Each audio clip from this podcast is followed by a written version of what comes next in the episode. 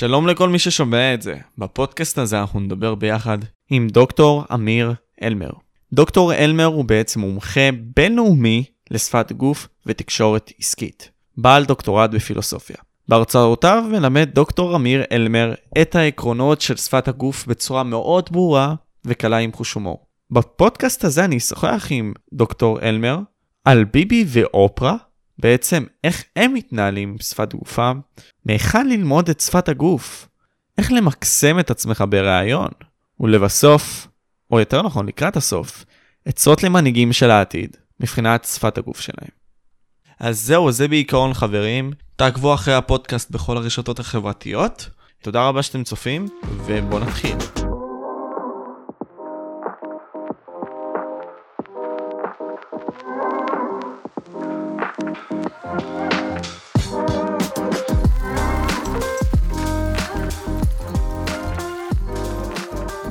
אז קודם כל, שלום לך אמיר, אני שמח מאוד שאתה איתנו היום, מה איתך? גם אני שמח. שלום לכם, מה שלומך? תודה על ההזמנה. אה, בכללי אצלי מצוין, אני, כפי שאמרתי, אני באמת מרגיש מצוין בתחושה האישית שלי, למרות שלפני שהתחלנו את הרעיון, אם להגיד את האמת, אמרת טיפה שונה. אה, נתתי לו בראש, נתתי לו בראש. זה בסדר גמור, על נושא של מסרים, איך לעמוד, איך להנגיש, נכון. אבל זה אמר, גם אמרתי, כל אחד יכול להשתפר, גם סרטונים שאני רואה, גם דברים שאני אה, בודק על עצמי, אה, תמיד לשפר.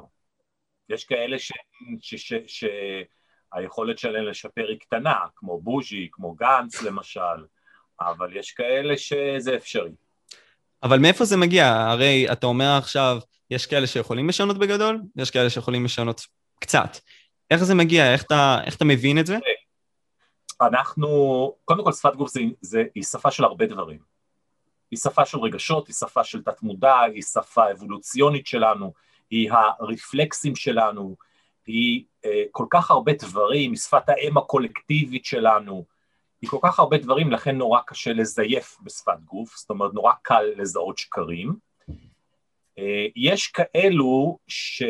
עכשיו, בגלל שזה גם שפת גוף, היא שפת גוף של, היא שפת רגשות שלנו, שבעצם אנחנו רואים את ה... מה שאנחנו רואים, אנחנו, אני לא קורא מחשבות, אני קורא רגשות. ודרך הרגשות אני מבין על מה אתה חושב. ויש כאלו שהם יותר ורסטיליים בהצגת הרגשות שלהם. המנעד שלהם הרבה יותר רחב. באופן כללי, לנשים הרבה יותר קל, כי הן יותר עקשניות, הן יותר ורבליות, הן יותר uh, מחצינות את הרגשות שלהן, גם מקובל בחברה, בתרבות, שזה מקובל שאישה uh, תבכה. Uh, גבר שיבכה זה משהו שנכנס ממש בעשור האחרון. אתה לא ראית לפני זה מנהיגים שבוכים. נכון. פתאום זה אפשרי, פתאום אנחנו מדברים על הגבר אה, שמטפח את עצמו, על הגבר שמביע רגשות, על הגבר שאם הוא בוכה בריאליטי, כולם, וואו, איזה מתוק, מתוקה, איזה נהדר, איזה... זה, זה משהו שעכשיו לאט לאט אה, מגיע, ולכן יש, ולכן יש גם מתוך, גם אצל הגברים זה מנעד, יש עדיין כאלו שגדלו ולמדו שלא להחצין רגשות, שלא לדבר רגשות, שלא להגיד בדיוק, או, או לא להציג חולשה גם. הלאה, איסטר, אם גבר יראה חולשה במשא ומתן, כריש טורף אותו. אז אתה לא אמור להציג חולשה. ו... ולאט לאט אותו אדם, אתה יודע, אומרים לא, לא, לא, אסור, אסור, אסור, אסור, אתה מצמצם את עצמך. אפרופו, גם תרבויות שזה תרבויות שיש בהן, בהן המון איסורים שאסור לעשות דברים, שפת הגוף מאוד מצומצמת. כמו המגזר החרדי, שפת הגוף הרבה יותר מצומצמת, כי אסור ואסור ואסור, וזה מאוד uh, משליך על הפנימיות, ואז אתה רואה, אצל נשים שם בעיקר, אתה רואה למשל פחות תזוזת ידיים. ולמה זה ככה? כי תרבות של איסורים, לאט לאט הן מצמצמות את המקום שלהם ביקום, את ההבעה, ההבעה האישית שלהם דרך שפת הגוף. כי זה לא קשור אליהן, זה קשור לאלוהים. הן משניות. ואז יש לי מתאמנות למשל, ממש מתאמנות ממאה שערים ובני ברק, שהן מתאמנות על איך להזיז את הידיים. כי הידיים שלהם לצדי הגוף, לא זזות. וואו. נכון, אז עכשיו יש, יש, עכשיו זה מגדר חרדי אצלנו, בואו ניקח אה, כל מיני כתות שזאת, שיש את זה, כל מיני תרבויות בחו"ל, אם זה באפריקה, אם זה בארצות הברית, שיש את ההתנהלות הזאת של שפת גוף, ולכן יש כאלה שיכולים, יש כאלה, בוז'י למשל, שהוא היום נשיא שלנו, אז אני צריך להגיד, הנשיא בוז'י, המנעד הרגשי שלו, או היכולת שלו להביע את עצמו, לוקה בחסר, והוא באמת לדעתי אחד האנשים שיש להם תקרת זכוכית. אה, גנץ, אותו דבר. אף על פי שלגנץ המנעד הרגשי הרבה יותר רחב, ואם תיתן לי לעבוד איתו, אני אוכל לשפר איתו. אני לא עובד עם פוליטיקאים, זה כדי שאני אוכל אה, אה, בערוץ היוטיוב שלי לנתח פוליטיקאים ואף פעם לא להיות מטעם מישהו.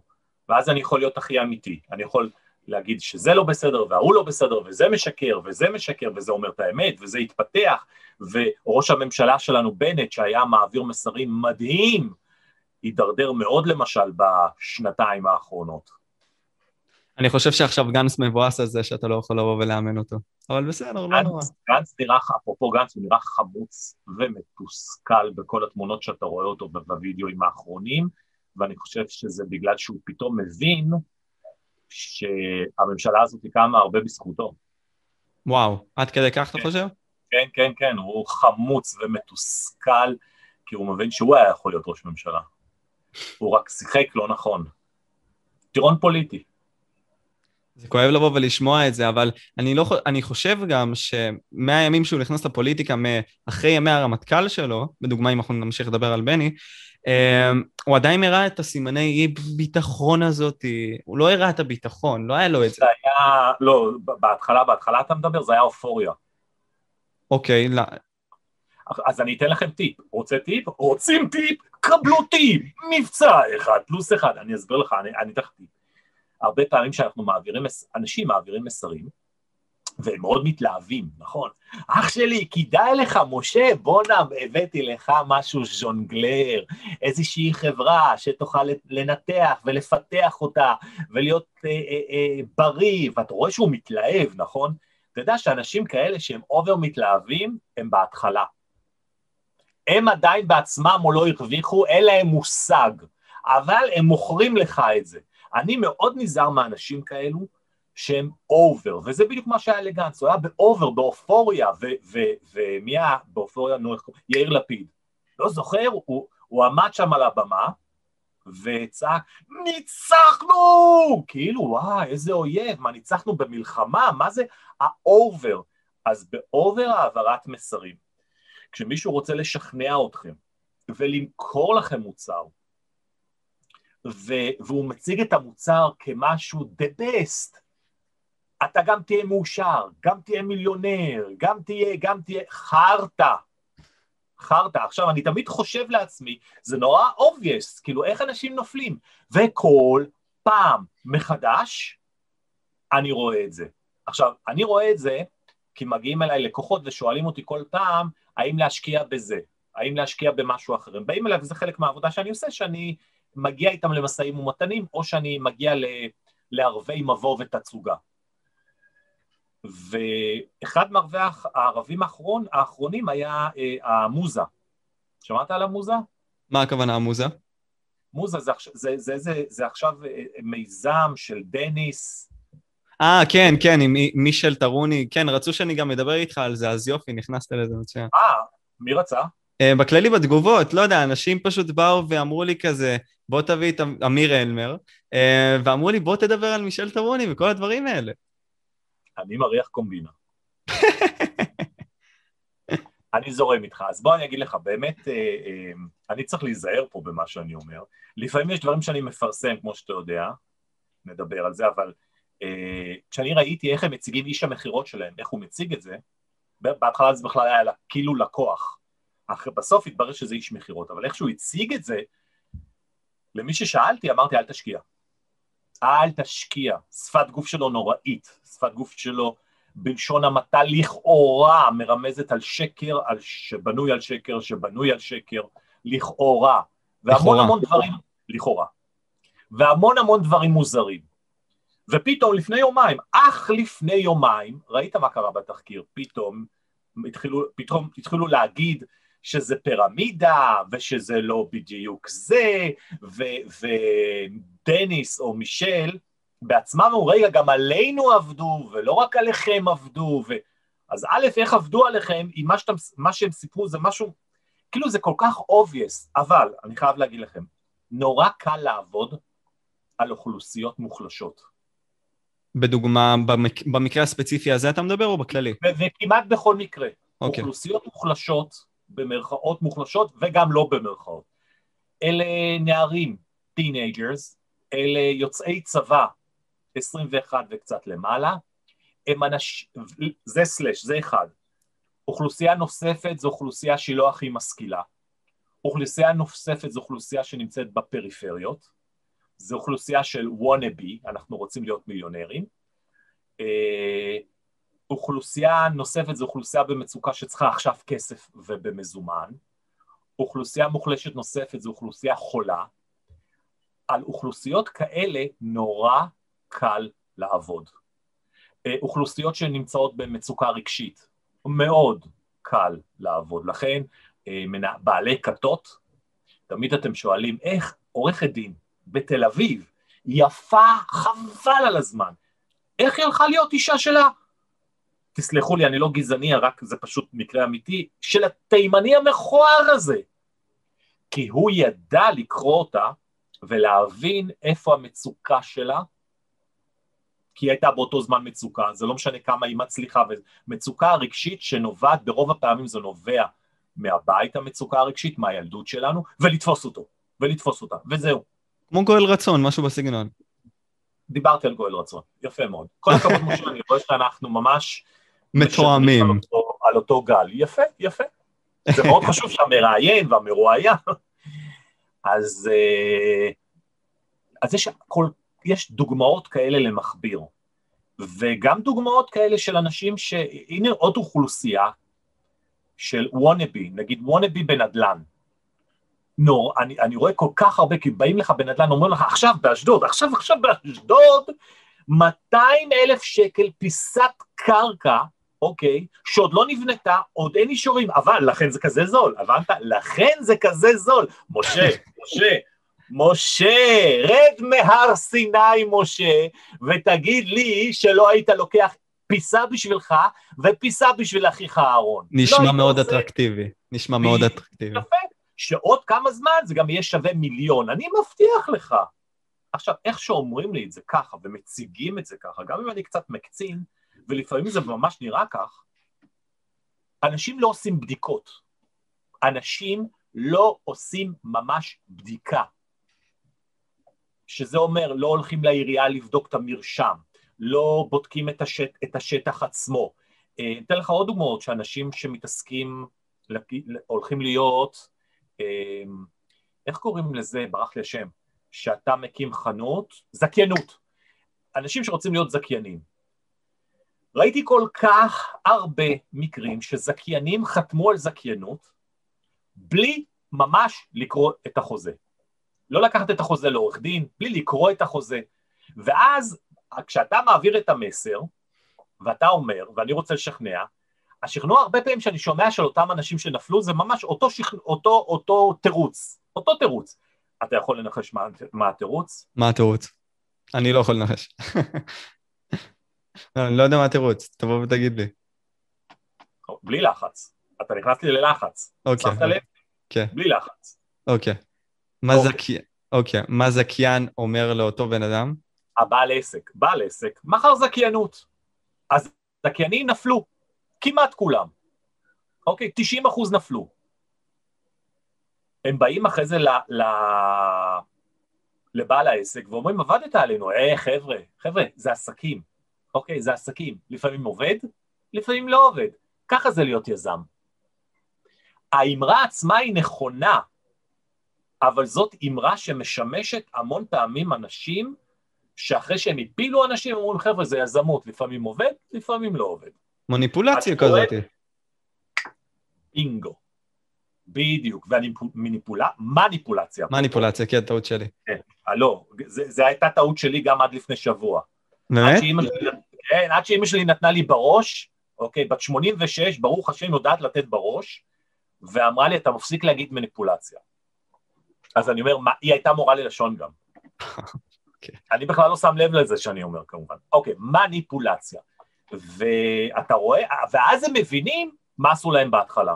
הם מבינים שגם בהתחלה עשו את הדברים האלה, שאתה אומר, לא אומר, שאתה הולך מסביב, שאתה מדבר המון מלל בפרטי רקע. כמה טוב יהיה לך, איזה נהדר. עכשיו, אם תסתכל על הסרטונים של דניס ומישל, אתה רואה שהם אומרים, חבר'ה, אתם תהיו מיליונרים, יש לי כבר אנשים שתוך שמונה חודשים הפכו להיות מיליונרים. אז גם השפת גוף היא over שכנוע, היא יותר מדי. דבר שני, וואלה, שמונה חודשים הפך להיות מיליונר? חבר'ה, זה יותר טוב מכל סטארט-אפ שאני מכיר, תוך שמונה... תביא, בוא נראה, חבר'ה, באמת. אבל זה עובד על אותן אוכלוסיות מוחלשות שדיברתי עליהן. וזה חבל. זהו, נרגעתי קצת. אתה רוצה, אתה רוצה לשאול משהו? לא, הכל טוב, הכל מצוין. בדיאלוג, במונולוג קורע לבבות שלי. האנרגיה זורמת, זה הדבר הכי חשוב עכשיו. בכללי גם דיברת לפני זה לגבי אנשים כמו ביבי בדוגמה, בסדר? ודבר, הדבר שהכי מעניין אותי זה ההרגשה הזאת, האופוריה הזאת כל הזמן סביב ביבי. הקטע הזה שאתה פשוט מרגיש אנרגיה שונה, כמו אצל אופרה ווינפרי, אנשים כאלה. אז איך הם קונים אותנו בזכות השפת הגוף שלהם? אתה מסבך אותי, משה. אם אני עונה על זה, סוקלים אותי בחוצות העיר. למה ככה? כי לענות, לענות לך על למה ביבי אה, מצליח לעשות את מה שהוא עושה, או לפחות הצליח לעשות את מה שהוא עושה, אה, זה, זה, זה להסתבך עם הביביסטים. זה לא חייב להיות רק ביבי, יש הרבה מאוד אנשים כמו אופרה ווינפרי, אנשים אבל שפשוט... מה, אבל, אבל הם שונים, הם שונים. בוא, אה, אה, אי אפשר להגיד, לקחת את אה, עופרה ווינפרי וביבי במקשה אחת, אוקיי? זה שני דברים שונים לגמרי. לה יש עסק שהיא הקימה ו, ו, ו, וניהלה, ויש לה באמת נושא של uh, כריזמה, לא אומר שאין לה שם טעויות, אבל...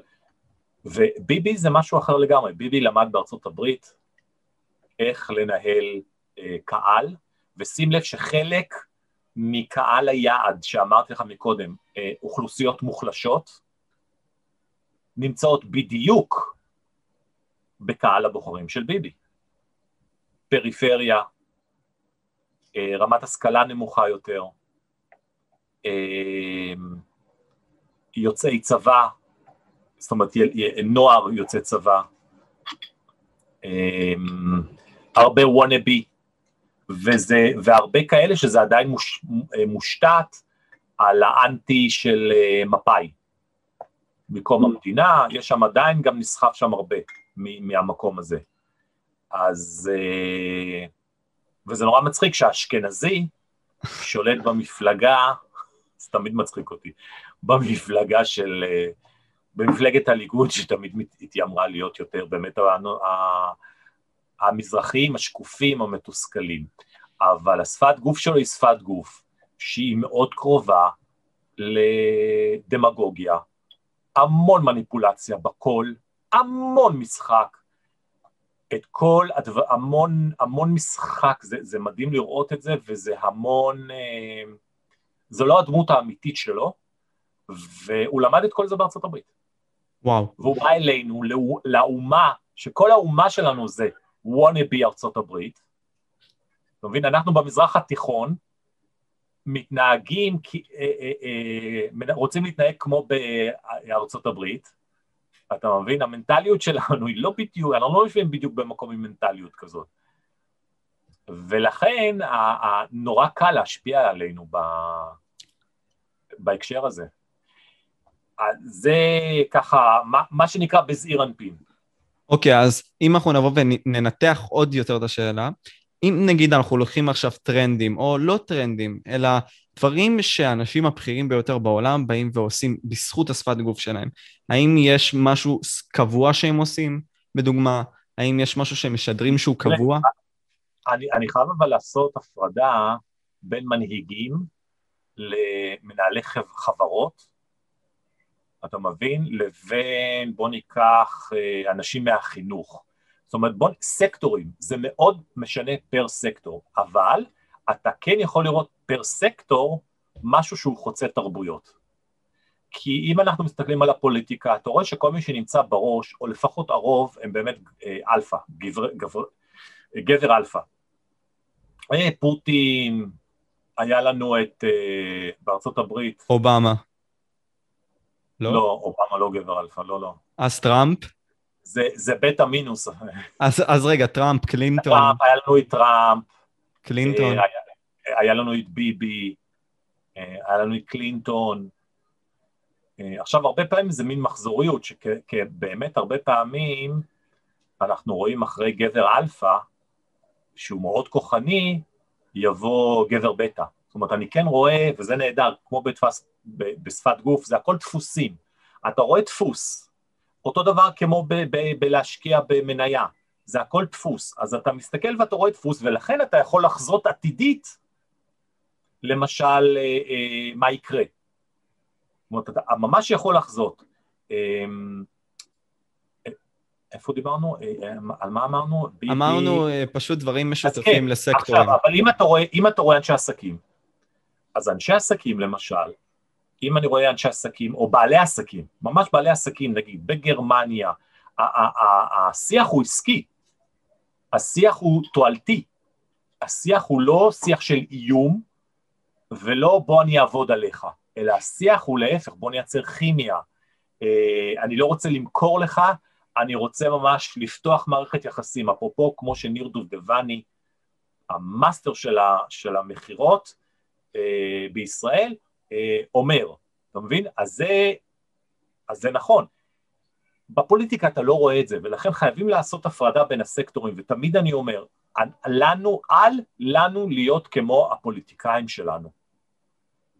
אנחנו צריכים להוות דוגמה לפוליטיקאים שלנו, ולא הם לנו, כי הישועה לא תבוא מהפוליטיקאים, היא תבוא מאיתנו, ממשה, מאמיר, מהאנשים הפשוטים. אנחנו צריכים להיות המגדלורים ולהסביר להם ולהראות להם איך באמת מתנהגים, ולא, ולא לתת להם לגרום ל, ל, ל, להפגנות להגיע לידי אלימות, בכל מיני רמיזות שכדאי עכשיו, שלא כדאי עכשיו, שהמנהיגים בעצמם אומרים, כן, אם, אם תעשו, אם תפגינו, זה מה שצריך, צריך באמת להפגין, וזהו, ולא, ולא יסף עוד, אבל אתה, אנחנו מבינים אז על מה אמרת. אז לכן, אז, אז לכן, אם, אם לתת דוגמאות טובות לשפת גוף ולאנשים שהגיעו רחוק, בואו תסתכלו בתחום העסקי ובתחום, ברובה, רוב התחום העסקי, ברור שיש אנשים כוחניים למעלה, וזה גם תלוי בסקטור, אם זה סקטור מסחרי או הייטק, הייטק זה משהו אחר לגמרי כמובן, אה, גם כן יש שינוי, אני עדיין אומר collaboration, כלומר תמיד שיתוף פעולה, לא לראות ב, במי שנמצא ממול אה, כמוצר שאני בעצם צריך למכור לו, אלא אה, שיתוף פעולה, שיתוף פעולה עתידי, יצירת כימיה, ולא איזה מכה אחת זבנג וגמרנו. אז איך אני יכול באמת לבוא ועכשיו ללמוד לקרוא שפת גוף בקטע הזה? בשביל לדעת אולי גם לקרוא מהטובים ביותר, ומי אלה הטובים ביותר? אז, אז מבצע חד פעמי במכון מגדלור, יש לנו ללמוד מהטובים ביותר. אז קודם כל, שפת גוף, מה שאני ממליץ, זה קודם כל להתחיל ללמוד מעצמך, אוקיי? מיקוד שליטה פנימי. אל תסתכל רגע על אחרים. תתחיל ללמוד על עצמך, על תגובות שלך. כלומר, by the way, משה, קבל פידבק, אה, שאלות חותכות, שאלות לעניין, אה, אה, לייק, אהבתי, אהבתי. אם תראה, מה אתה רוצה לעשות שתהיה גדול? אני אישית, אה, אני חושב על בהתחלה לבוא ולהיות עיתונאי, אה, לנסות לבוא ולהתפתח משם, ואולי לבוא ולנסות להשפיע אה, בצורה שלי, בדרך שלי, בגלל שאני לא חוויתי את הדברים האלה כשהייתי קטן, אז אני רוצה לבוא ולהקרין אותם לעולם. בן כמה אתה? אני תכף 18. לאן אתה מתגייס? אה, אני עדיין לא יודע, אני י"א, סיימתי י"א, אני בתקווה רוצה גלי צה"ל, אני לא יודע אבל אם זה יקרה באמת, כי אני עם פרופיל יחסית קרבי. כן, אז אתה צריך פרוטקציה, אבל, אבל, אבל תאמין לי, אתה, אתה, שואל, אתה פותח דיון, אתה לא שואל שאלות, הנה, הנה בדיוק אחד ההבדלים. אתה פותח דיון ולא שואל שאלות, ו... ולכן העתיד שלך לא בטלוויזיה הישראלית. כי שם הם שואלים שאלות או קובעים עובדות, ואצלך אני מרגיש שאתה צריך להגיע למשהו יותר גדול מזה. חבל שתתרסק שם במרכאות. אוקיי, אז נחזור למה שפתחת. אה, מה שאני, מה שאני הכי אוהב, זה קודם כל שאדם יכיר את עצמו בשפת גוף. כלומר, איזה רגשות, כן אמרנו, שפת גוף זה עניין של רגשות. ותשים לב שזה חוצה תרבויות, כי כשמראים לך סרט מצויר, את אותו סרט מצויר, בדיבוב אחר מראים בגרמניה, מראים ברוסיה, מראים באפריקה, השפה שונה. היי, hey, אבל השפת גוף היא אותו דבר, היא אותה שפת גוף, זאת אומרת, אותו מסר עובר, ולכן כולנו הופכים לאט לאט להיות עדיין הכפר הגלובלי, וזה הולך ומצטמצם עוד יותר ועוד יותר, בטח כשהמים עולים למעלה כבר לא יישאר לנו יום. בסוף אנחנו נגיע ליבשת אחת, אותה יבשת אירופה והיא תהיה באמת אירופה, זה יהיה, זה יהיה מגניב שזה זה יהיה זה, זה באמת יישאר זה. לגמרי, לגמרי. ואני נורא אוהב לתת משימות. כשאני אומר לתלמידים שלי, תלמידים, לפעמים זה מנכ"לים, עורכי, אני עדיין קורא להם תלמידים, כי אמ, כי אני אומר להם, אני אלמד אתכם פה במזגן, בכיף, בסבבה, זה לא מספיק. שפת גוף קודם כל לומדים כל החיים, ואני רוצה שתרדו לשטח. כלומר, אני נותן לכם משימות בשטח, ואז תחזרו אליי עם פידבקים, ואז ננתח אותם ונבין אותם. מה קורה לך, למשל, אה, כשמישהו מעצבן אותך? מה עובר לך בגוף? מה עובר לך בגוף כשמישהו אומר מילה כשמערערת אותך? מה קורה לך בגוף כשנשארת לך, איך אומרים את זה? זה דקה, נשאר לך. אחוז אחד בסוללה. אוף. אתה מביא, תראו, פתאום אנשים, קליר, לא, אה, הנשמה מפה לפה, העיקר, העיקר ש... אתה מבין? אנשים משתגעים עם האחוז הזה. כלומר, איך התגובות שלך משתנות פר סיטואציה. חלק מזה זה כדי להתחיל לנהל את עצמך, את הוויסות הרגשי. שזה אומר, אחד, לא להיפגע מכל דבר. ב', גם אם להיפגע, לנשום עמוק, להרגיע פיזית את הגוף. דבר שני, הגוף שלך מרגיש סכנה. עכשיו, זה לא הגוף שלך מרגיש סכנה. מה מרגיש סכנה, משה? אם זה לא הגוף שלי, זה הרגשות שלי. זה הבפנוכו שלי. לא? אפילו לא זה. אז מה? הרגשות, הרגשות זה רק ביטוי למשהו אחר. אז מה זה? תחשוב. הנפש שלי? גם זה, זה מין סוג של... נכון. רוצה לצאת, רוצה לצאת לפרסומות? אוקיי. לא. תחשוב. אוקיי. אמ, ה-environment שלי, הסביבה שלי אולי? לא רע, מה עוד? אמ, האגו שלי? כל אלה זה ביטוי של, של, של אותו דבר. אגו זה רגש, אז זה עדיין הכל ביטוי של, אתה מוכן לזה? תקבל את זה. המוח. הבסיס של כל דבר זה המוח. המוח שלנו הוא כל הזמן בודק סביבנו. הוא מנטר את הסביבה. כל הזמן. הוא מנטר את הטמפרטורה הסביבתית כל הזמן. הוא מנטר, מנטר את המצב הגופני שלנו כל הזמן. הוא מנטר את מה שאנחנו אוכלים, את מה שאנחנו רואים, את מה שאנחנו שומעים, את מה שאנחנו מריחים. הוא מגן עלינו. כשהמוח מזהה סכנה, הוא מעביר לך, או לא סכנה, גם דברים אחרים, גם כיף, הוא מעביר לך אינפורמציה. כלשהי. כל אז- דבר. איך, איך הוא מעביר אינפורמציה? הוא פשוט בא ועל פי, הוא מבטא את זה ברגשות שלנו, הוא מעביר את זה לנו בתור סיגנלים כאלה. איזה סיגנלים יפה. הוא מעביר לנו אה, אותות אה, כימיים, ו... אבל דרך המערכת העצבית שלנו, לגוף שלנו, לתנועות הידיים, להסמקה, לצעד אחורה, אם יש סכנה. המוח מדבר איתנו, הוא מדבר איתנו דרך שפת הגוף שלנו. לכן אם אני ער לשפת הגוף שלי, למה אני מרגיש, שזה לא סתם מה אני מרגיש, זה אות מהמוח. אני יכול לדעת עתידית מה הולך להיות איתך, אם, אתה, אם מה שאתה אומר זה באמת נכון. עכשיו, אתה אפילו יכול לא להבין את זה. זאת אומרת, אתה תחשוב, כי עליך עבדו, אתה העברת את המסר אליי, אבל המוח שלי הרגיש שבעצם עבדו עליך ואתה אפילו לא יודע את זה. בגלל וואו. שפת הגוף שלך. בגלל שפת הגוף שלך. ולכן אני יודע להגיד לך, בסדר, שא ברכה. ואז אותו בן אדם אומר לי, אמיר, אבל אתה מפספס, לא משנה, ואחרי שנה אותו בן אדם מרים אליי טלפון ובוכה ואומר לי, איך ידעת? ואמר, אם הייתי מסביר לך לפני שנה, לא היית מבין אותי, לא היית ברמת תודעה כדי להבין את מה אני הולך להגיד לך בכלל. אז חבל היה לי גם להוציא אנרגיה על זה. אז הגוף מנטר, ולכן שפת הגוף זה לא שפת הגוף, זה שפת המוח, שמלמדת אותנו מרגיש, אה, אה, אה, מלמדת אותנו להרגיש, מלמדת אותנו לכוון, מלמדת אותנו להעביר מסרים.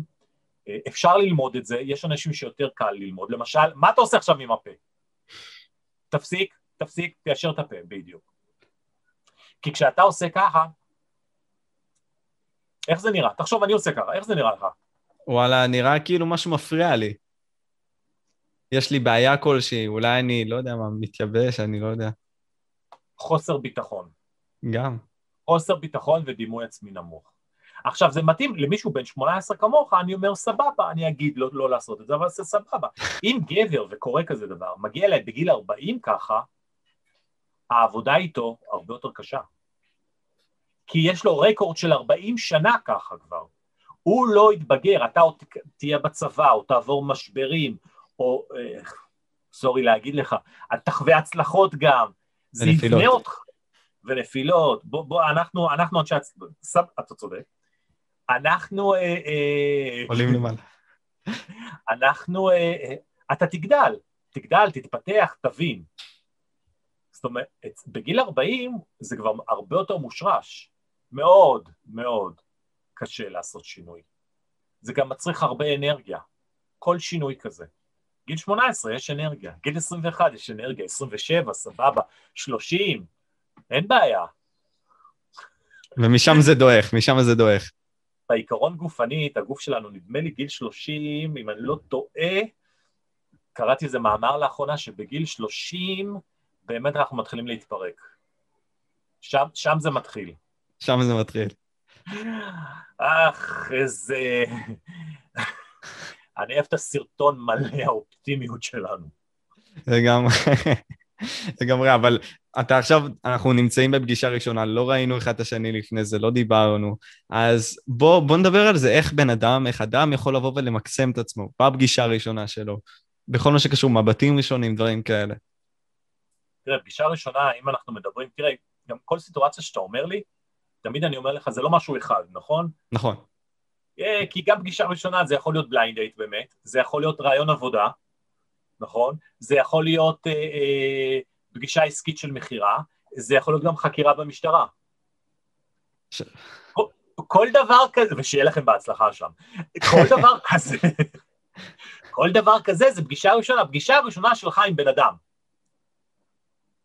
יש לנו המון, המון פגישות ראשונות עם אנשים במהלך היום. המון. אז אם נתרכז בנגיד פגישות עסקיות, יפה, ולכן, בדיוק, ולכן אתה צריך לכוון אותי. איך הבנתי? בעיקרון אני אוהב שיש דפוס שאנחנו כאנשים, אני אוהב את זה שאנחנו לא, שהשינוי לא אמור להיות כזה גדול בין מה שאני מולך לבין מה שאני מול הילדות שלי או אשתי, או לא אמור להיות, אבל עדיין יש שינוי, אבל שהשינוי לא יהיה כזה גדול, כדי שלא נשחק מישהו שאנחנו לא. זה העניין. אה, כי אז אם אתה משחק מישהו שאתה לא, זהו, זה כבר לא עובר, רואים שאתה מזייף. אה, אה, עסקי, אז יש לנו כבר מסגרת, אתה מבין? כבר הכנסת אותי למסגרת. ברגע שהכנסת אותי למסגרת עסקית, שעסקית זה יכול להיות גם רעיון עבודה, אז אתה יודע כבר על איזה נושאים מדברים, איך שפת הגוף צריכה להיות. היא לא יכולה להיות, וזה קורה, יא אללה, אתה לא מאמין. ברעיון עבודה. אה, אח שלי, מה קורה? תגיד לי, אתה בא איתי, באת איתי לבירה או באת שאני אראיין אותך? תקשיב, נכנסו אליי ככה לרעיונות עבודה. ואיך אמורים להיכנס איתך לרעיון עבודה? איתי עדיף שלא תיכנסו לרעיון עבודה. לרעיון עבודה אתה צריך להיכנס, אה, קודם כל הדמות שאתה תמיד צריך להציג היא דמות רגועה, אה, דמות שלווה, לא דמות מלאה באגו, לא ידיים על המותניים, לא שאתה תופס את הדלת ונשען עליה או נשען על כיסא, לא נשען על משהו, לא לשחק בעט, למשל, לא לשחק בשום אביזר, למשל. אתה שיחקת בעט? נגעת עכשיו במשהו? אני נגיד, כן, באמת עכשיו נגעתי בטלפון שלי, הזזתי אותו כי הוא הפריע לי, כן, בדיוק. שמת לב לזה, אני לא מבין איך. אני, זה, זה לא היה נראה כאילו נגעתי בזה, נראה לי. לא, כי אתה הסתכלת עם העיניים שלך קצת פתאום הצידה. כן, כן. אז, עכשיו, ואז השאלה שאני שואל אותי, למה? בעת רעיון הוא הסתכל רגע הצידה. ואז אני אומר, רגע, על מה דיברתי? על זה שבן אדם אוחז באביזר. אז אמרתי, אולי אחזת באביזר באותו רגע, במהלך הרעיון שלנו, הרי אני לא רואה אותך עכשיו בזום, לא רואה את החלק התחתון, שזה יתרון ברעיונות עבודה, כי אז ברעיונות עבודה אתם כן יכולים להחזיק את העט, הופה, להחזיק את העט פה ולהוציא את, ה, את הלחץ. ברעיון עבודה פנים מול פנים, אין לך את הבנפיט הזה. לכן אני אומר שאסור לנו לשחק בכל מיני דברים, לא לגרד בפנים בכלל, לא באוזניים, לא באף, אה, לא לס... נשים לא לסדר את השיער, כל התעסקות כזאת עם ה... שהידיים בגוף, כל דבר כזה משדר מצוקה, לחץ, עצבנות, דימוי עצמי נמוך וביטחון עצמי נמוך. ואתה לא רוצה שזה מה שיהיה. מצד שני, אז אנשים יגידו, מה, רגע, רגע, רגע, רגע, רגע, רגע, דקה, דקה, דקה, דקה, רגע, רגע, רגע. הוא רוצה שאנחנו נהיה רובוטים? זהו, שלא.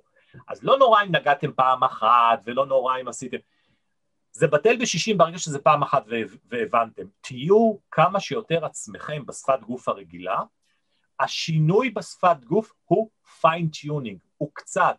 אנחנו לא אמורים לשנות את שפת הגוף שלנו, המקורית, מאוד כדי להתאים למשהו. וזה דווקא משהו טוב שאני אומר. זאת אומרת, השינוי לא צריך להיות כזה גדול. קצת פה, קצת שם, הנה, כמו שהערתי לך, טיפ-טיפה נגיד השפתיים, נשכת, אל תעשה את זה יותר. אה, היה, עוד מש, היה עוד משהו שאמרתי לך לא לעשות, אה, ואז... כן, כן, היית, הייתי בקטנה מקופה, ופתאום כזה באתי והתקשרתי. אני לא זוכר אבל מה אמרתי, זה היה לפני שהתחלנו. זה היה לפני שהתחלנו. התחלתי לך בראש לפני הרעיון. וגם עם העט אמרת לי. וגם עם... טוב, זה פיינט, זה דברים שהם מאוד מאוד קטנים. אם אני אגיד לך בוא נעשה שינוי משמעותי ותראה כמה זה מצחיק. אני רוצה שתוריד את טון הדיבור שלך כמה שעות, תעשה, אה, אה. תשמע, זה נראה כאילו תקעת גרפס עכשיו. אתה מבין? קודם כל, כן, בוא תגיד כך, תגיד, בואי שרה להולכים. בואי שרה להולכים. יפה. לא הגיוני, זה לא אתה, זה לא טון דיבור שלך.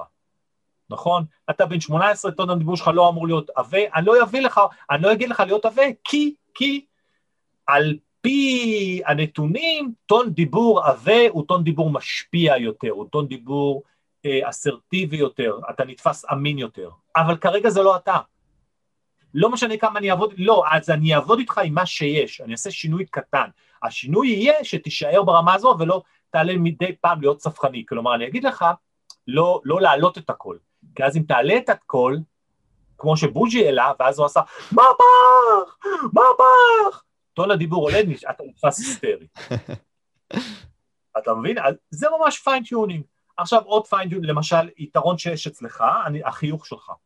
חיוך שלך נהדר, חיוך שלך הוא חיוך אופטימי, חיוך של ילד בן 18 שעוד לא משלם מס הכנסה, ביטוח לאומי, זה נהדר, זה נהדר. זה... אז... שווה טהור, זה, זה, זה טהור. מחר יש לי בדיקה של ביטוח לאומי, של מס הכנסה בעסק. או... לא, אני אומר, אני צוחק. אה, אוקיי. כאילו, מס הכנסה מסתכלים בזה, ואז מחר הם באים אליי. לא. כל... עכשיו, כל טוב. אז לכן, אז זה היתרון שלך. אז אני אומר למשל, יתרון כזה, שאתה מאוד שמח ומאוד חייכני, אני לא אשנה, נגיד אתה צריך ללכת, בוא נלך קיצוני, אתה צריך ללכת להיות, בארצות הברית יש, יש מושג כזה, להיות קברן, שם זה מאוד מכובד, בארץ זה לא, אבל משהו כזה. The Undertaker. כן. WWF, Monday, Monday night, rumble. תן לי איזה, תן לי איזה מקצוע, תן לי איזה מקצוע כזה כבד. מקצוע כבד הוא... אתה חייב להיות כזה רציני. הוא, רגע, רגע, רגע. בארץ. בוא נגיד פסיכולוג, אפילו שפסיכולוג לא, אבל פסיכולוג. אוקיי, נלך על פסיכולוג, בסדר, אני זורם, אני זורם. אז אני אומר, נגיד אתה צריך להיות פסיכולוג. הנה, האלה שמבשרים את המוות בצה"ל, בדוגמה, אם בן אדם בא ונלקח. המפקד, המפקד. וואו, וואו, וואו, זה קיצוני. למשל, בדיוק, אני לא הייתי שולח אותך. לא היית שולח אותי? הייתי שולח אותך. לאן? להיות בתפקיד הזה. אה, אוקיי. כן, לא, זה כי זה קיצוני מדי, אני רוצה מקום שצריך לרסן קצת את החיוך, אבל לא יותר מדי. אה, רגע, מה אמרתי? נגיד פסיכולוג, אז אני לוקח אותך כפסיכולוג שמתאים לו, שחלק מהטיפול שלו זה השמחת חיים שלו, אוקיי? כי יש כזה דבר וזה מאוד משפיע לטובה. אז נהדר, הנה אני עושה את ההתאמה הנכונה. הבנתי. אבל אם אנחנו נבוא ונסתכל על זה גם בהיבטים טיפה שונים, בסדר? אם אנחנו עכשיו נבוא ונצא מהתחום הזה, בסדר? נלך עכשיו ל... נחזור עוד פעם למנהיגים שלנו. אתה באת ואמרת לא ללמוד את שפת הגוף שלהם, נקודה, בקטעים האלה. כי הם מניפולטיביים. אה, ראית, תיקנתי את זה. מניפולטיביים, יש להם טכניקות מסוימות שהם בכוונה עושים בשביל לבוא ולשכנע אותנו. אה, אז ממי כן אני אמור לבוא ולקחת דוגמאות? מי האנשים? אוקיי, הבנתי, יפה. אמ, זה קטע, כי אני מנסה רגע לחשוב באמת, האדם הפשוט, ממי הוא יכול, נגיד הוא פותח יוטיוב. סתם בדוגמה. כן, לא, או... במקרה שנינו יוטיוברים, אז הוא פותח יוטיוב ענק. אז הייתי שולח אותו לראות אה, רעיונות עם באמת אנשים מעוררי השראה. טוני רובינס? לא, לא, לא, לא, לא, לא, לא, לא, לא, לא, לא, לא, לא, לא, לא, לא. גמרו משחק, חבר'ה. אני, יהרגו אותי על זה, אבל לא, לא, זה כבר, זה כבר יותר מדי acting out אצלו. לא, אני הייתי שולח לאנשים הנה, סתם עלה לי בראש איזשהו אה, מקרה, אה, יש יהודי בשם דורון, ישראלי בשם דורון, לא זוכר את השם משפחה, אבל הוא עשה, נדמה לי, טיפס את שבע הפסגות, אה, הישראלי היחידי שטיפס את שבע הפסגות בישראל. וואו, וואו. עכשיו אני ראיתי, לא יודע איך זה קרה, אולי זה... אולי כי אני מקנא בו או משהו כזה, אולי כי אני יודע שבחיים אני לא, יגיד, לא אעשה את זה, אז, אה, אז אולי אני חי את זה דרכו. אבל אני זוכר שבאמת הרבה הייתי מסתכל, אני זוכר פעם על רעיונות איתו, ואני זוכר פעם אחת אפילו שהוא היה למעלה, היה איזשהו שלב שהוא כבש עוד פסגה. הר אברסט, כן, זה דורון הראל, נראה לי. דורון הראל. והוא הרגיש כל כך בודד, ומול המצלמה הוא אומר, יאללה, אני לא מבין מה אני עושה את זה, אני רוצה רק להיות עם אשתי, עם הילדים שלי. וואו, והוא אמר את זה בצורה כזאת, וואו, זה היה חודר. סיטואציות כאלה, אנשים כאלו שמצליחים אה, אה, להעביר אמפתיה, הזדהות, רגש של רגשות כאלו, זה אנשים שצריכים ללמוד מהם. אנשים שעשו דברים בחיים ולא רמסו אנשים אחרים כדי להגיע לשם.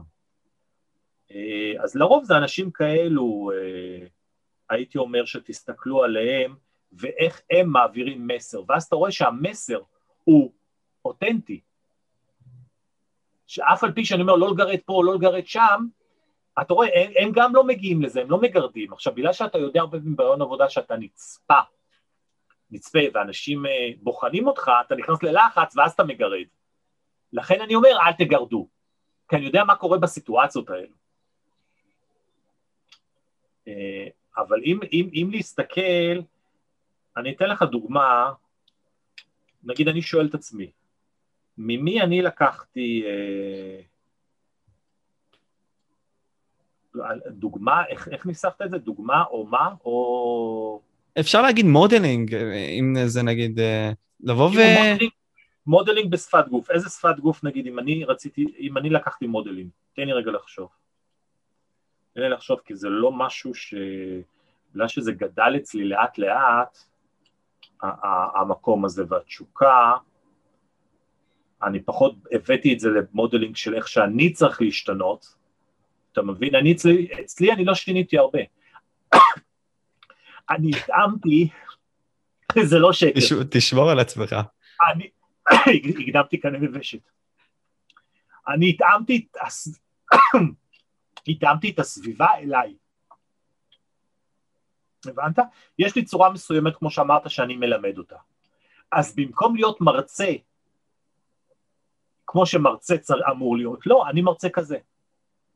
עם המון הומור והמון fun, ואם זה לא מתאים למישהו, אז הוא לא יהיה תלמיד שלי. אתה מבין? אבל אני, אותי לא שיניתי. אבל אני כן אגיד לך, אבל בכל זאת היו לי modeling. אני אתן לך איפה אימא שלי ואבא שלי. Mm. שניהם היו שכירים, שניהם היו בתפקידים בכירים כשכירים. אבא שלי היה אה, מהנדס ראשי בסולל בונה בארצות חוץ, בניגריה, לכן נולדתי גם באפריקה, בניגריה. ומ-day one ראיתי אותו, איך הוא מדבר עם אנשים, גם מתרבויות שונות, איך הוא uh, מנהל אנשים, איך הוא uh, מתעצבן, איך הוא... Uh, את מי למשל, גם אם הוא מעצבן אותו, הוא כאילו לעולם לא מתעצבן עליו. זה תמיד עניין אותי, כי גם אמא שלי הייתה כזאת. ואז ראיתי את ההבדלים, וזה נכון, שמישהו שאתה אוהב אותו, ואני רואה את זה גם אצלי, מישהו שאני אוהב אותו, בוא'נה, הוא יכול לעשות דברים שבן אדם רגיל בחיים זה לא היה עובר אצלי. אבל אני כל כך אוהב אותו, זה לא מעניין אותי, פשוט אוהב אותו איכשהו. שזה... אימא שלי הייתה מפקחת בתי ספר, יסודיים גם בתל אביב, תל אביב-יפו. הייתה אשת חינוך, קיבלה אה, תעודת אה, מנהלת מצטיינת מנשיא המדינה, שהוא במקרה, הוא היה, הוא היה נשיא, זה האבא של הנשיא הנוכחי.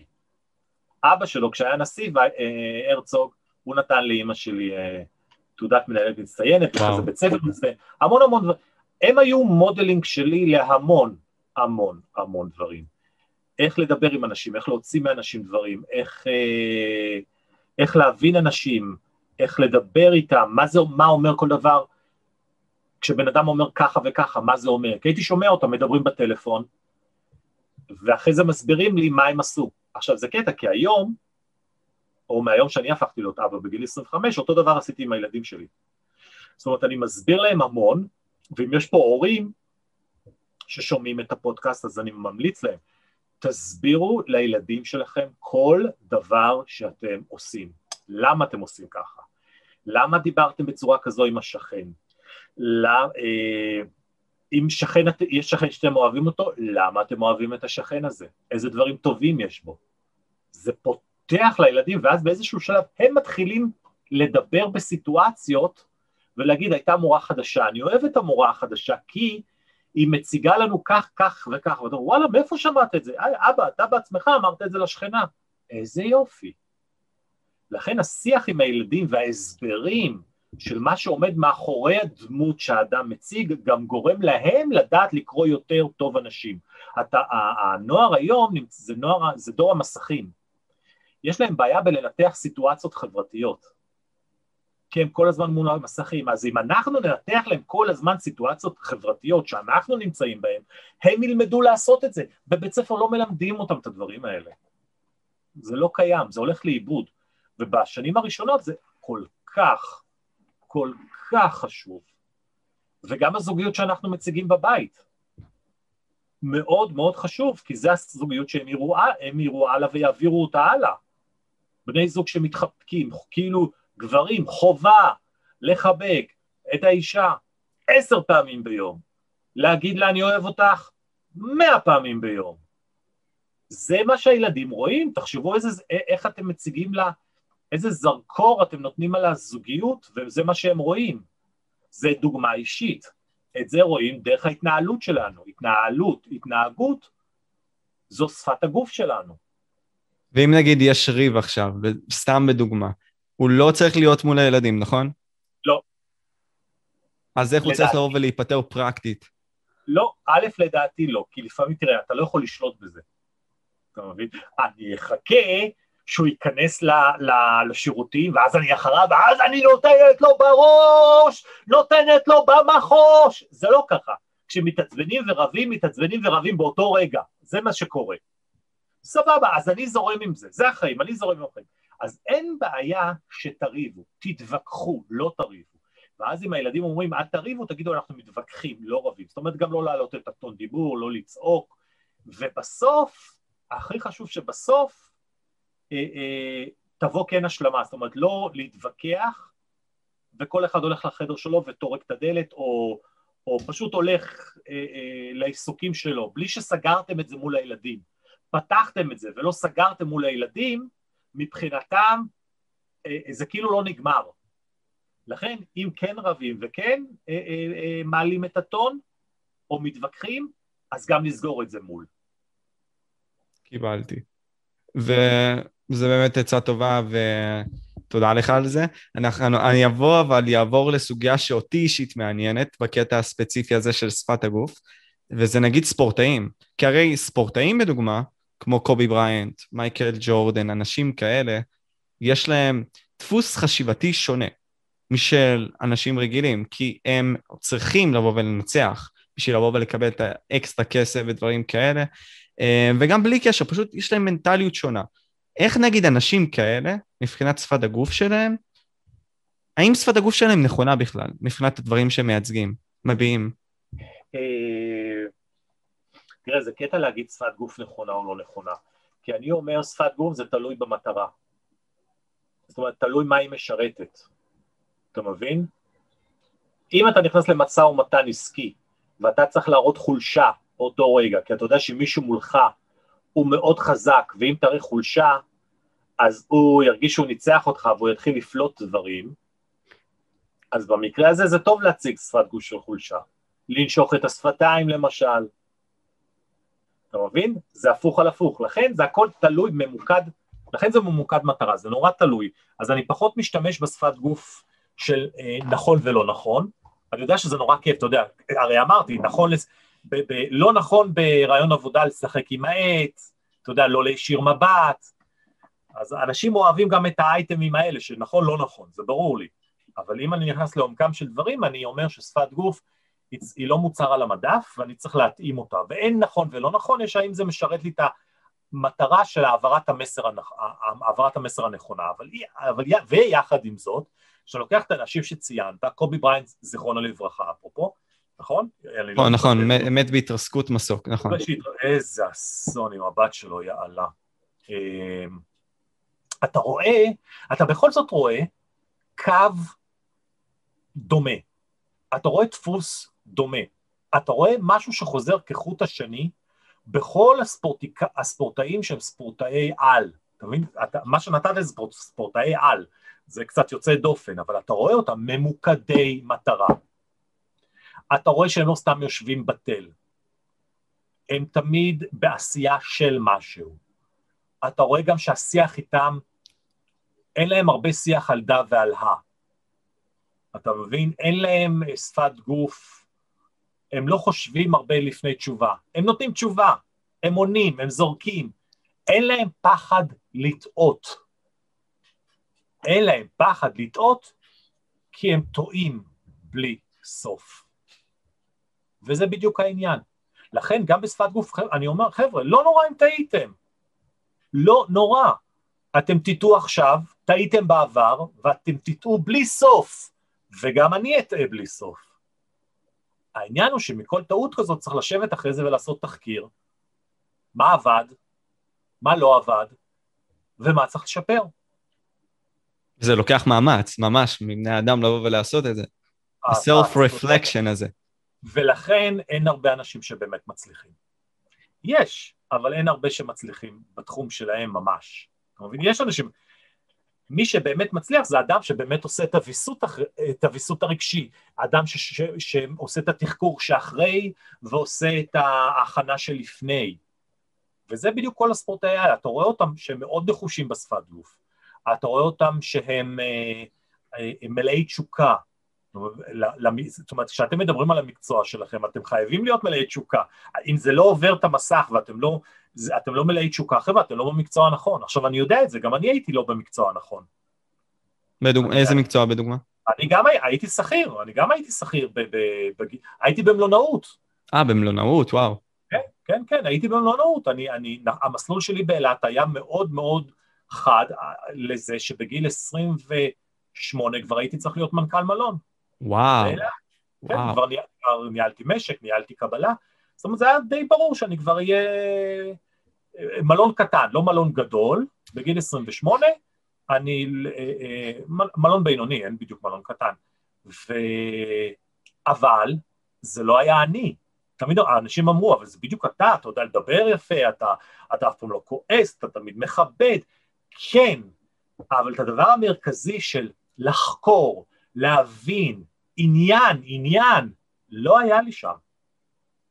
אז, אז אני גם הרגשתי וראיתי ששפת הגוף שלי וההתנהלות שלי, אני פשוט דועך. וכשאני מדבר על המקצוע שלי, אני רק מדבר בצורה כזו.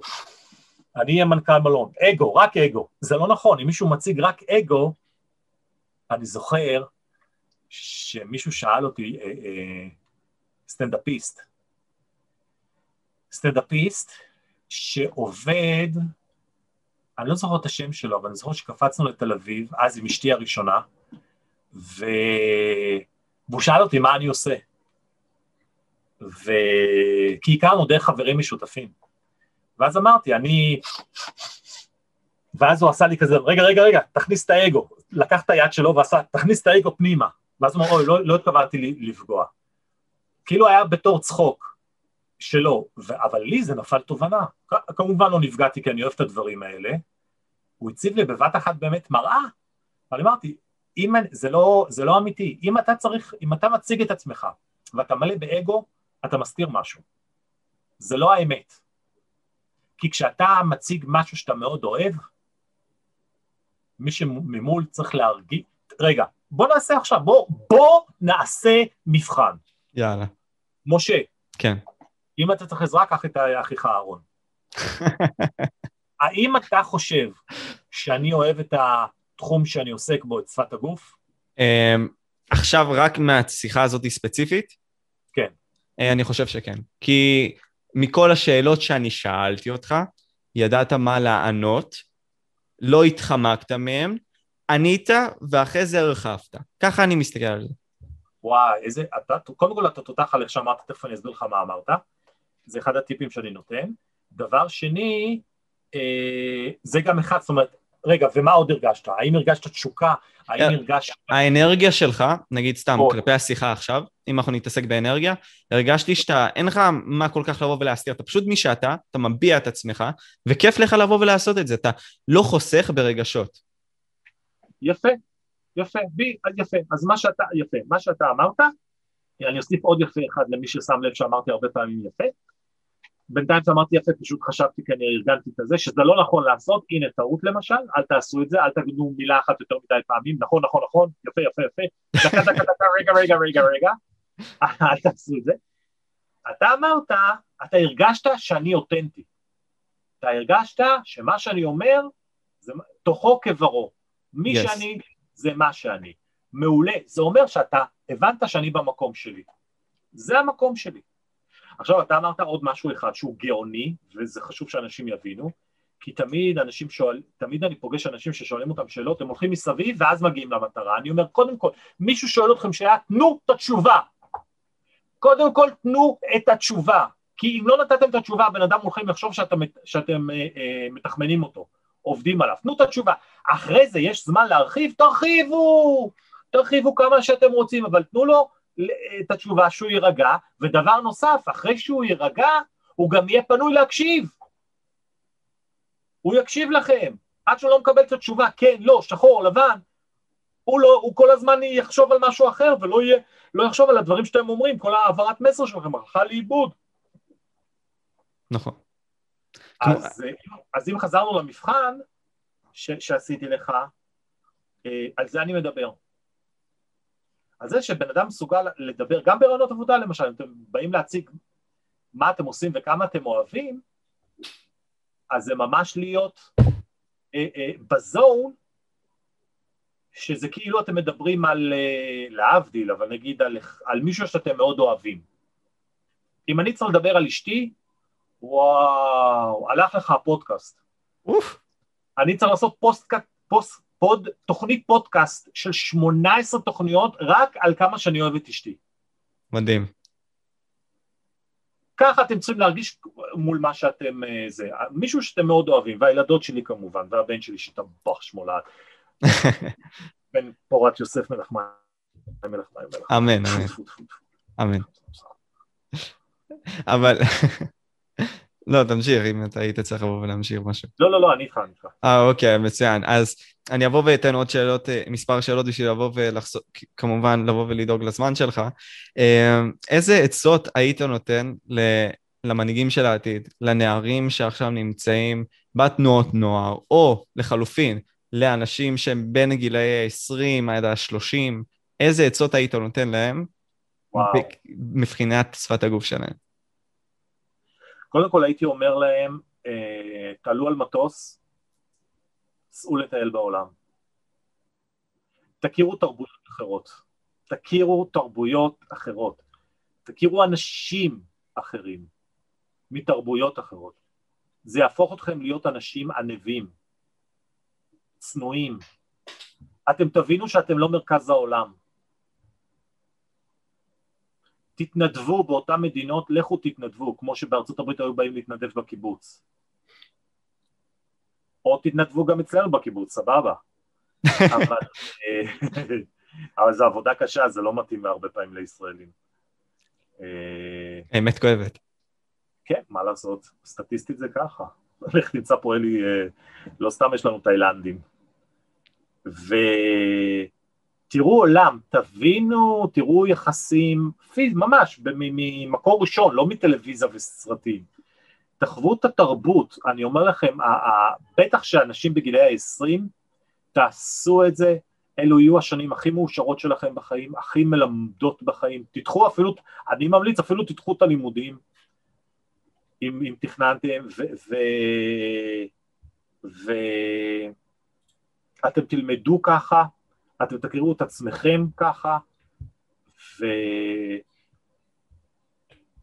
כאילו, זו, זו, זה, זה הטיפ הכי גדול שאני יכול לתת בתחום הזה. קיבלתי.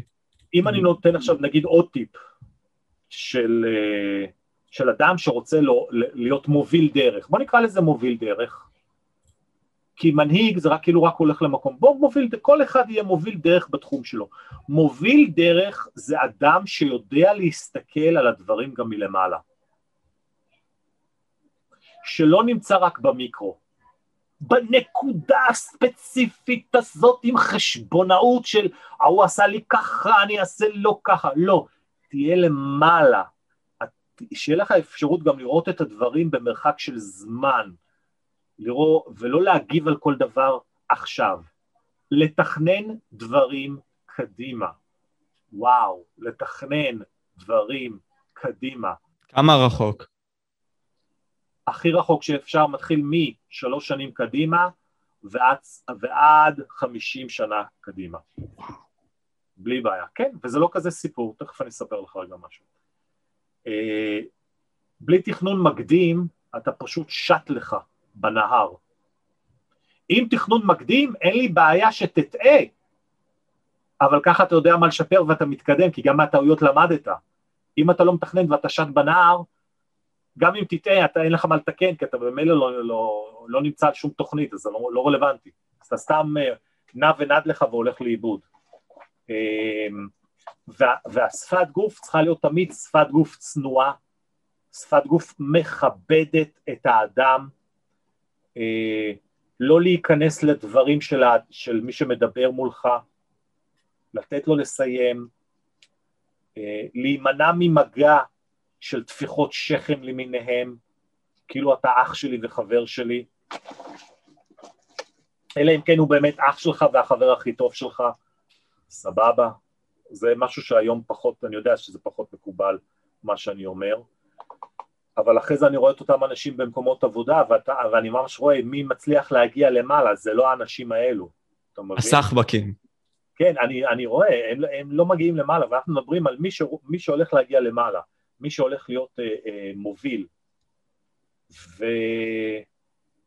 ותמיד טון דיבור מאוד חשוב, טון דיבור לא כועס, לא טון דיבור של אה, מתנצל, ולא טון דיבור של אוי אוי אוי עשו לי, ראו לי, לא... אה, וכמה אני מסכן. זה דווקא בפוליטיקה למשל, טון הדיבור של אריה דרעי הוא תמיד טון דיבור כזה של אוי אוי אוי, לא רואים אותנו, אנחנו שקופים, אנחנו מקופחים. בעסקים זה לא טוב. אה, עכשיו אני אספר לך רגע סיפור אישי שהרבה כבר מכירים, אבל זה קשור גם למה שביקשת, ראייה עתידית. אני התחתנתי בגיל 23 בפעם הראשונה, בגיל 25 נולד הבן הגדול שלי, היום אני בן 50 והבן שלי בן 25, שזה תמיד נחמד, תמיד. השנה הזו זה נחמד, שנה הבאה זה כבר יהיה אחרת. נהרס. ו...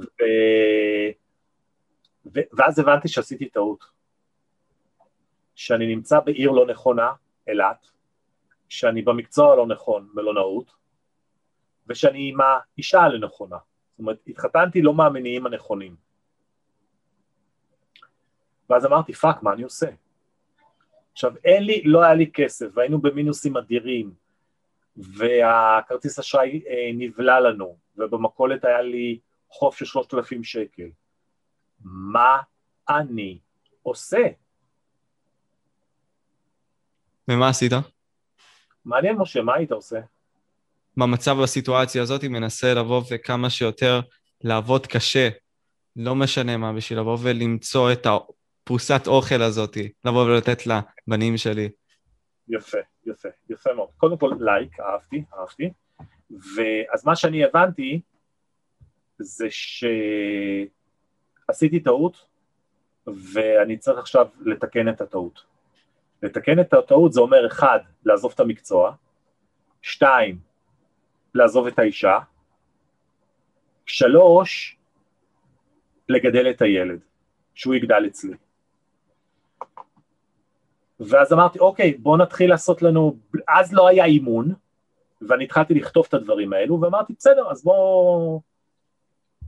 תוך כמה זמן אני עוזב, עוזב את המקצוע? אמרתי, טוב, את המקצוע אני יכול לעזוב תוך אה, חצי שנה, תוך כמה זמן אני יכול להתגרש? אז חשבתי שנה, סך הכל זה, זה לקח שלוש שנים. תוך כמה זמן אני יכול לעבור לתל אביב? זאת אומרת, הסתכלתי, ועכשיו שאלתי את עצמי, הייתי בן 25, שאלתי את עצמי, מה אתה רוצה לעשות בגיל 35? אמרתי, תשמע, בגיל 35 קיימתי דיאלוג, קיימתי דיאלוג עם עצמי. בגיל 35 אני רוצה להיות במקום שאני לא צריך לרוץ אחרי פרנסה, במקום שהבן אצלי, במקום שאני נשוי פעם שנייה, שיש לי uh, שתי ילדות, שאחת עם uh, שיער בהיר ומטולטל עם עיניים בהירות, שהן קמות בלילה והן אומרות אבא אבא ואני רץ אליהן באושר, וזה המקום שאני תמיד אומר תיזהרו מאוד מאוד ממה שאתם מבקשים, כי זה בדיוק מה שקרה, קמות בלילה, אבא אבא, אחת בלונדיני, אה, שיער אה, בהיר עם עיניים כחולות, שתי בנות, כאילו מה הסיכוי שאני אגיד שתי בנות? יש לי שתי בנות. מדהים. אז עכשיו, לא כל דבר התקיים בגיל 35, אוקיי? היו דברים שהתקיימו בגיל 30, היו כאלה בגיל 35, והיו כאלה שהתקיימו בגיל 40, 41 ו-42. אבל לא מעבר. אבל הם התקיימו, בדיוק, לא מעבר. כי הבת האחרונה נולדה, נולדה כשאני הייתי בגיל 42. אבל לא מעבר, לא מעבר, והבן עבר לגור אצלי. תחשוב, גם זה, זה לא משהו שהוא מאוד קל, בטח לא אז, או, או מקובל, גם כן לא. ו... ו... אבל אז ישבתי וגם שאלתי את עצמי שאלות. אז אני האמנתי נורא בנדל"ן, גם היום אני מאמין בנדל"ן, זה ברור, אבל אז אמרתי שאם אני אשקיע בנדל"ן, אה, עתיד, כאילו אני בונה לי את העתיד. וכמו שאמרת, היה לי חשוב קודם כל שיהיו לי אוכל לילדים שלי, זאת אומרת לבן שלי, ולכן עברתי אה, אה, לשנתיים לגור אצל ההורים שלי, קניתי דירה קטנה להשקעה, ואז גם המשכורת שלי הלכה למשכנתה, וגם השכירות של הדירה הלכה למשכנתה. ואז כמה שמהר אני צמצמתי את המשכנתה בשנתיים, ואז יכולתי לקנות עוד דירה קטנה. דירה קטנה של שני חדרים בגבעת שמואל, אז כולם עזבו את גבעת שמואל, וקניתי, ב... מה זה בהזדמנות טובה? ולכן אני אומר גם היום, ואז ברגע, ואז אתה קונה יכול לקנות עוד דירה, למשכן את האי, ואחרי זה עוד דירה, ולמשכן, ואז אתה, אתה, כבר, אתה כבר במוד אחר, ובדו גם היום יש הזדמנויות, כל הזמן יש הזדמנויות, בכל דבר בחיים, ו... ולכן כשאני, כש... לאט לאט, אתה יודע, התחלתי, השנים הראשונות היו קשות מאוד, קשות מאוד, אבל ידעתי כל הזמן שאני עובד קשה, ובאיזשהו שלב יהיה, יהיה לי את המהפך הזה, שזה כבר יהיה, כבר יהיה מאוד קל, ועם כל הצלחה, אתה יודע, זה נתן עוד חיזוק. אבל אם יצאתי אז, אני כן יכול להגיד לך שיצאתי אז להמון בליינד אה, דייטים, בין, בין, לא המון, הגזמתי, אה, למפגשים, ואני זוכר, כשהייתי עוד במצוקה, אני ראי, הסתכלתי על הבנות, ראיתי שהן לא, אתה יודע, הן לא מתחברות אליי, הייתי במקום אחר, שכנראה שהמסרים שהצגתי זה היה מסרים באמת של אני, אני בהליכי גירושים, או אתה יודע, וזה קשה, וזה לא קל, מי רוצה ללכת עם אחד כזה? בחייאת. ואותי מאוד עניין בגיל 25, זה איך טעיתי. איך טעיתי ולא הבנתי שה... שהיא לא מתאימה לי. ואז שאלתי את עצמי, הלוואי והיה לי כלי שבעזרתו הייתי יכול להסתכל על מישהו ולדעת אם, הוא, אם היא מתאימה לי או לא מתאימה לי. זהו, משם צמח שפת הגוף. וואו. לא וואו. משנה שידעתי שפת גוף לפני זה, לא משנה שגדלתי באפריקה וראיתי קופים והיינו במדינות אחרות וראיתי את השפת גוף, והיה, אבל עד שזה לא פגע בי, ואז אמרתי, וואלה, אני יודע, יש לי את הכלי הזה, אני הולך להשחיז אותו עכשיו, שאני אסתכל על בן אדם ואני רוצה לדעת בשנייה, בלי שהוא מדבר, הכל עליו. וכשהכרתי את אשתי השנייה, באמת זה ככה זה קרה, הסתכלתי עליה, כשראיתי אותה, היינו במרחק של 50 מטר, כי זו הייתה פגישה עברה, הלכנו אחד לקראת השני, הסתכלתי עליה, הבנתי, זו זאת. הבנתי, ראיתי את ההליכה, הבנתי, אמרתי לעצמי מה ההליכה, מה אני מרגיש בהליכה הזו, ההליכה הרגישה לי אה, בית, וזה הרבה פעמים מה שאני אומר, אם מישהו מחפש מישהי או, או בכלל, אתם נכנסים למקום עבודה, מה מרגיש לכם בגוף, מקום העבודה? אם זה מרגיש לכם שחור ולא טוב, אל תיקחו את העבודה. אז אמרתי, מה אני מרגיש? אמרתי, מרגיש לי בית. ההליכה שלה הרגישה, אמרתי, בית זה מה שאני מחפש. זהו, וזאת אשתי. מדהים, מדהים, באמת סיפור מדהים, ואני חושב שאפשר הרבה מאוד לקחת מזה, והכל זה מתרכז לדבר אחד, לשפת גוף, ואתה באת ואמרת את זה. איזה ספרים, נגיד, אתה יכול להמליץ לנו, האלה, האנשים הפשוטים שבאמת רוצים לבוא וללמוד על שפת הגוף, חוץ מההרצאות שכמובן באתר שלך שנמצאים, ואני אחרי זה גם אבוא ויסביר בסוף עליהם בקטנה, וגם אתה אם תרצה, אה, איזה ספרים? אז תראה, במקרה, מבצע, חד פעמי, חודש הבא הולך לצאת לי ספר. וואו, מגניב. זה הספר, אה, זה הספר הרביעי שלי. אה, והוא יהיה בשפת גוף, הוא יקרא מאסטר בשפת גוף, וזה שפת גוף לאנשי עסקים. הוא מתאים לכל אחד, אני פשוט ממוקד בשפת גוף עסקית, אבל תדעו שכל מי שקורא את הספר, עסקית זה אומר כל אחד שיש לו אינטראקציה עסקית, לשכנע בן אדם, למכור לבן אדם, להעביר מסר לבן אדם, אבל הוא מאוד מעמיק, ואני, וכמובן, אני ממליץ עליו. אני אגיד לך איזה ספרים אני קראתי, זאת אומרת, אם מישהו עוד רוצה, אה, כל הספרים של פול אקמן באנגלית, הוא היה המנטור שלי, אצלו למדתי, זה מי שיעץ אה, לסדרה Lie to Me, אז אני ממליץ לראות אותה גם, אני למדתי אצלו, אה, סיימתי, יש לי תעודת הצטיינות בדרגת מאסטר אצלו, ו...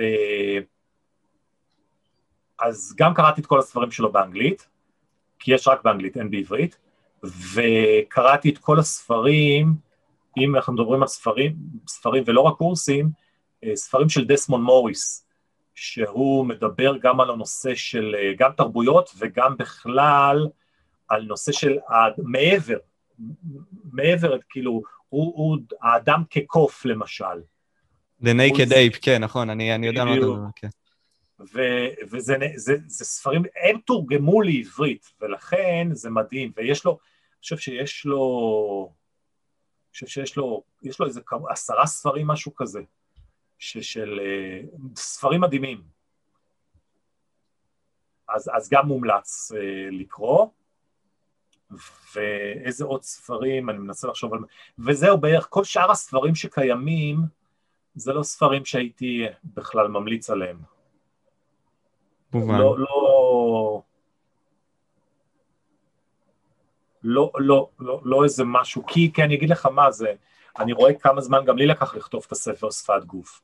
יש טריק, זה, זה קצת tricky, כי אם אני אומר, אחד שמגרד באוזן זה אומר כך וכך, אבל זה הרבה פעמים תלוי גם בסיטואציה. אם אני מגרד באוזן מולך, זה יהיה שונה מול מה שאני מגרד באוזן מול אשתי, או מול הילדות. אז, צריך גם לדעת איך להסביר את זה ואיך להעביר את המסר נכון. ואני קראתי הרבה ספרים ב, ב, שמתורגמים למשל לעברית, שאני רואה שם המון טעויות. שאתה מבין שזה לא משהו לעומק. לכן גם לקח לי הרבה זמן, לקח לי המון זמן לכתוב את הספר הזה. כמה זה המון זמן? כתבתי אותו כשהבת הקטנה שלי נולדה, סיימתי בדיוק ש... ממש עכשיו בסוף הקורונה. אז זה לפני שמונה שנים בערך, הייתי אומר, לא? בדיוק, שמונה שנים. שמונה שנים, הרבה זמן גם מחשבתי, על איך אני מעביר את זה נכון, על איך אני כותב את זה נכון. זה לא רק הקטע של הכתיבה, איך אני כותב את המסר נכון, איך, מה, מה כן לכתוב ומה לא לכתוב, כדי לא, כדי לא לבלבל. איך אני בונה את הספר, כמה אני משאיר, וואו, ובפנים היו כמובן אלף ואחד דברים, יש גם את החיי יום-יום, יש לך עסק לנהל, יש לך הרצאות, קורסים, אני עובד, אני עד מומחה בבתי משפט היחידי בארץ. וואו. כן, זה קרה אחרי שהצלחתי לזהות מחבל, שנה לפני שהוא הפך להיות מחבל. המחבל וואו, זה, זה מדהים. וזה, וזה פרסמתי ביוטיוב, זאת אומרת זה לא משהו שסתם אני אומר, פרסמתי ביוטיוב, נדמה לי שזה היה לפני איזה שבע שנים, על מישהו עם סרטון, ניתחתם, הוא הולך להיות מחבל, תיזהרו אדם מסוכן, שנה אחרי זה הוא הפך להיות מחבל. זאת אומרת, יש לי המון המון דברים כאלה, זה כמו זודורוב, זודורוב לפני איזה חמש שנים, אה, ניתחתי את השפת גוף מתוך חקירה, כמובן שאני יודע עוד הרבה פרטים נוספים, אבל אמרתי הוא חף מפשע, תראו את השפת גוף, ניתחתי את השפת גוף, אין לך מושג כמה יצאו עליי במשטרה ובפרקליטות, ותמיד, אמרתי, ותמיד אני אמרתי לכל האנשים האלה, חכו, חכו, אתם תראו שאבנצ'ולי הוא יהיה זכאי והוא יצא מהכלא, כי הוא אדם חף מפשע. ככה לא מתנהג אדם חף מפשע. בשפת גוף שלו, בהתנהגות, ככה לא מתנהג אדם חף מפשע. הוא היה מאוד, יחסית למה שמאשימים אותו, הוא לא התלהם, הוא לא צעק, הוא היה רגוע, הוא היה מכונס בעצמו. זה שפת גוף של אדם דובר אמת. קיבלתי. ויש גם המון דברים שלא פרסמתי וקרו, כי אי אפשר לפרסם את הכל, ויש דברים שעוד לא קרו, כמו שאני חושב שהזוג מלונדון, הנסיך והנסיכה, פרס... ביום החתונה שלהם פרסמתי סרטון של החתונה ואמרתי, הם התגרשו. והיא תעשה לו חיים קשים. אז בינתיים היא רק עושה לו חיים קשים, אבל, ומפרידה אותו, ו, ו, ו, אבל חכה, הם התגרשו. אנחנו לא נקווה שזה יקרה הדבר הזה לזוגות להתגרש, אבל הבנתי אותך ונראה את זה. אמ, שתי שאלות אחרות. ברגע שאתה לומד שפת גוף, אתה מבין אנשים, אתה מבין אנשים, אתה יודע איך להצליח ואתה יודע לצפות מהלכים קדימה. זה כוח מטורף של לצפות דברים קדימה על פי תנועה של אדם, כי כל דבר שקורה בחיים, יש לך סימנים לפני, אם בין שנייה לבין עשרות שנים קדימה. זה דפוס בכלל, זה דפוס שקיים לגבי כל דבר שקורה. תראה לאחרונה קרה התמוטטות במיאמי. פתאום התגלה שכבר לפני 30 שנה היו סימנים לזה, והזהירו. כל דבר שקורה, יש סימנים מקדימים. גבר מוכה וגבר מכה אפשר לדעת הרבה קודם. זה חלק מהדברים שאני גם מלמד, שאני, זה הדברים למשל שאני מתנדב בהקשר הזה. כי אפשר, נשים, נשים יכולות לזהות גבר מכה. יש סימנים מקדימים לכל דבר. אז אם אנחנו נבוא ונסכם את כל העניין הזה של שפת גוף בסופו של דבר, מה העצות הכי טובות שאתה יכול לתת לגבי כל הנושא הזה לבן אדם? וואו, זה... זה...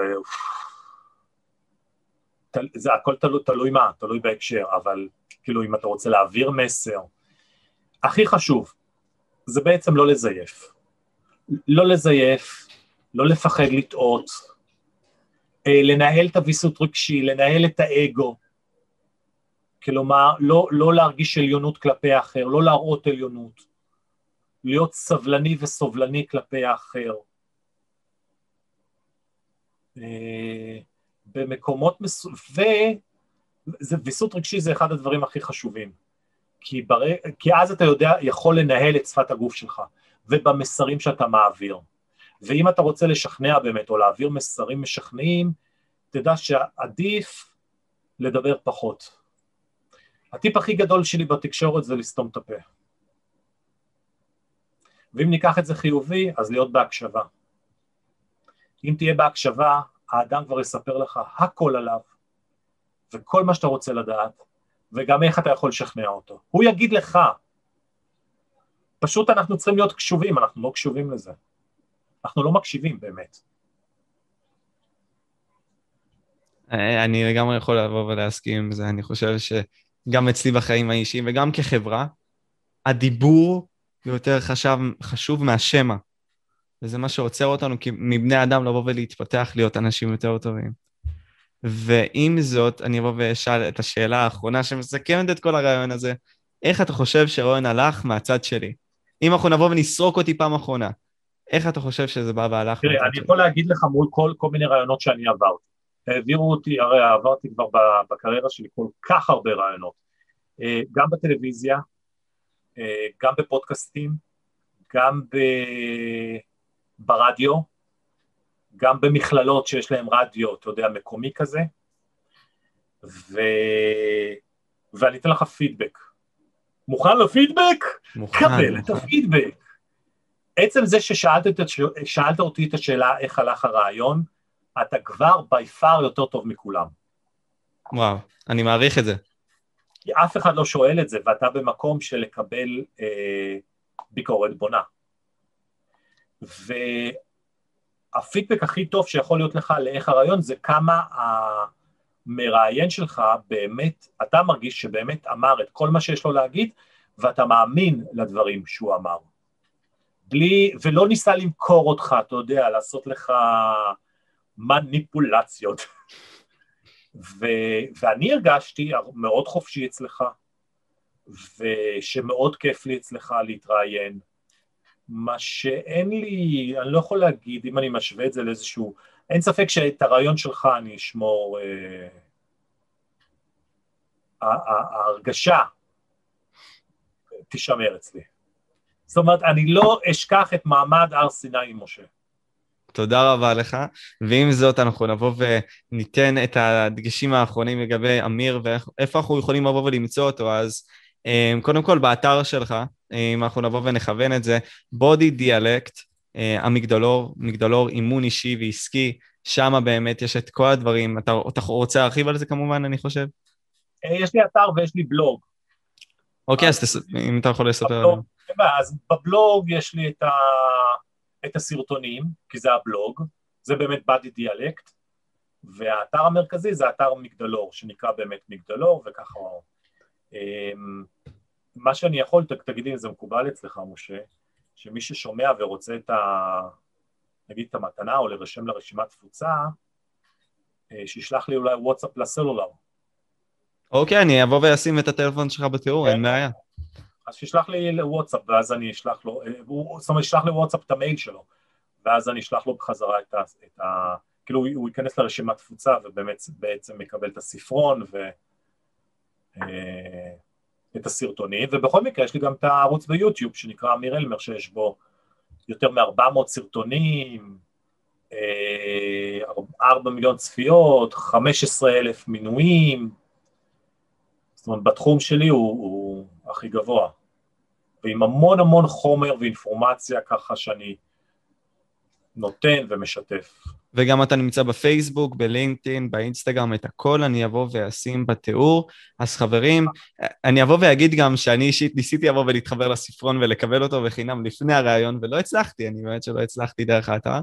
אמ, אבל אני אבקש ממך אותו, כי באמת אני ארצה לבוא ולקרוא אותו.